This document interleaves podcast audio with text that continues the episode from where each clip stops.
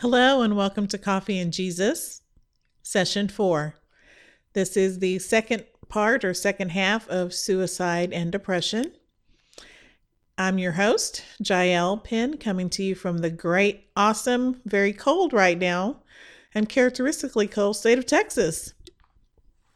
It's about 30 degrees outside, and we normally don't have this weather, but I'm actually loving it because I am a girl from the Midwest. If we had some snow, it would be perfect. But you know, hey, can't have everything. As the body of Christ, we haven't done a good job of helping people who are mentally ill or chronically depressed. There's no place for judgment because the truth of the matter is we could be one life event away from a mental breakdown or a spiritual crisis. We have got to do better about reaching out to others when they are clearly hurting. Some people just can't get over it. In fact, that is the last thing you should tell someone. People need help during a crisis, and if you're not the one to help them, please refer them to someone who can. Take the time to listen to others without judgment. Pray about how to respond when someone reaches out. Let the Holy Spirit guide you on when and how and where to take action. Don't ignore the warning signs. So, what are the warning signs that someone may be suicidal?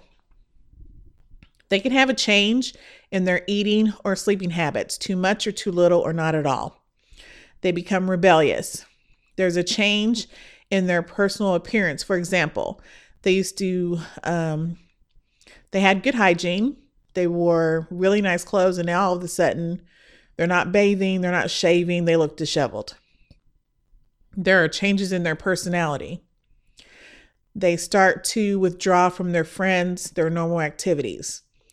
They begin to give away stuff that they would normally treasure. They're too cheerful.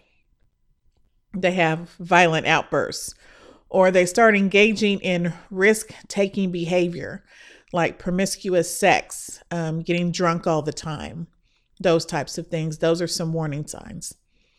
Now, the Word of God is so awesome. It has the answer for every problem. The Bible says in Jeremiah 29 11, For I know the thoughts that I think toward you, said the Lord, thoughts of peace and not of evil, to give you an expected end.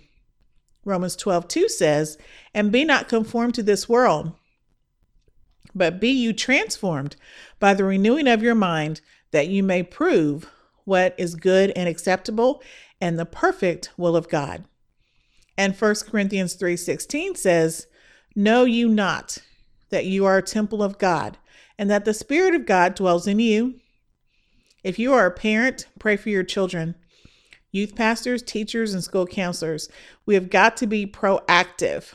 The enemy is after our young people, he's after our minds. We can pray that what the enemy meant for evil, that God will turn it around for good. We need to equip our youth with the Word of God and with practical strategies of how to deal with bullying, of how to deal with rejection when dating, and all these other things. We need to have some real life, real talks with our children. I myself am praying for revival in this country because right now there is a veil of deception over our millennials. The enemy wants our kids from infancy to young adulthood. So let's encourage and embrace our young people. The kids want answers, they need answers, and we, the adults, have got to give it to them.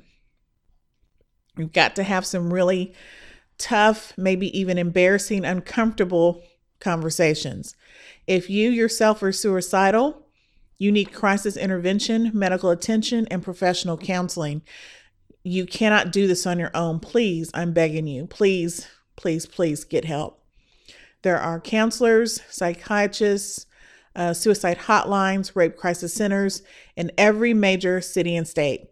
Someone will be there for you at one of these places. If someone close to you committed suicide, please consider getting counseling for yourself to deal with your grief. Their choice was not your fault. You may not have been given any warning like when Saul committed suicide in a battle in the Bible. Suicide is not 100% cut and dry. I pray that your heart is healed from the event that hurt you. I'm going to leave you with 13 reasons why you should not commit suicide. Number one, Jesus loves you and he has a plan for your life. Number two, you are a son or daughter of the Most High God. Number three, whether you believe it or not, someone cares for you a parent, a coach, a neighbor, a younger sibling, someone. They will miss you terribly if you leave.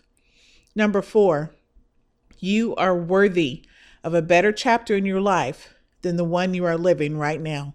You are worthy of God's love. Number five, the trial you are going through is going to end. There is a way out. Help is available. I know the enemy wants you to think that there isn't, but he's a liar. Number six, the people in your environment will miss you, whether you believe it or not. Number seven, the consequence of suicide is worse than what you suffered. Number eight, Jesus can heal your emotional scars and wounds. He's already bore the pain on the cross. Number nine, you'll never know what you could have been, how your life could be different if you kill yourself. You will miss the blessings that are coming. Number 10, your identity is in Christ, not what happened to you. Number 11, freedom can never be yours if you kill yourself. Number 12, talk to God. He's always listening. If no one else will listen to you, He will.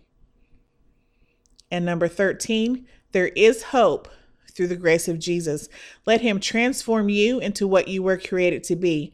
Your life isn't over until God says it's over. Life and death are in His hands. I pray for you peace, miracles, and blessings.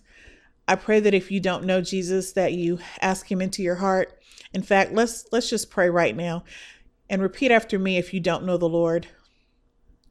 Dear Jesus, I accept you as my Lord and Savior. I ask you to come into my life and take it over.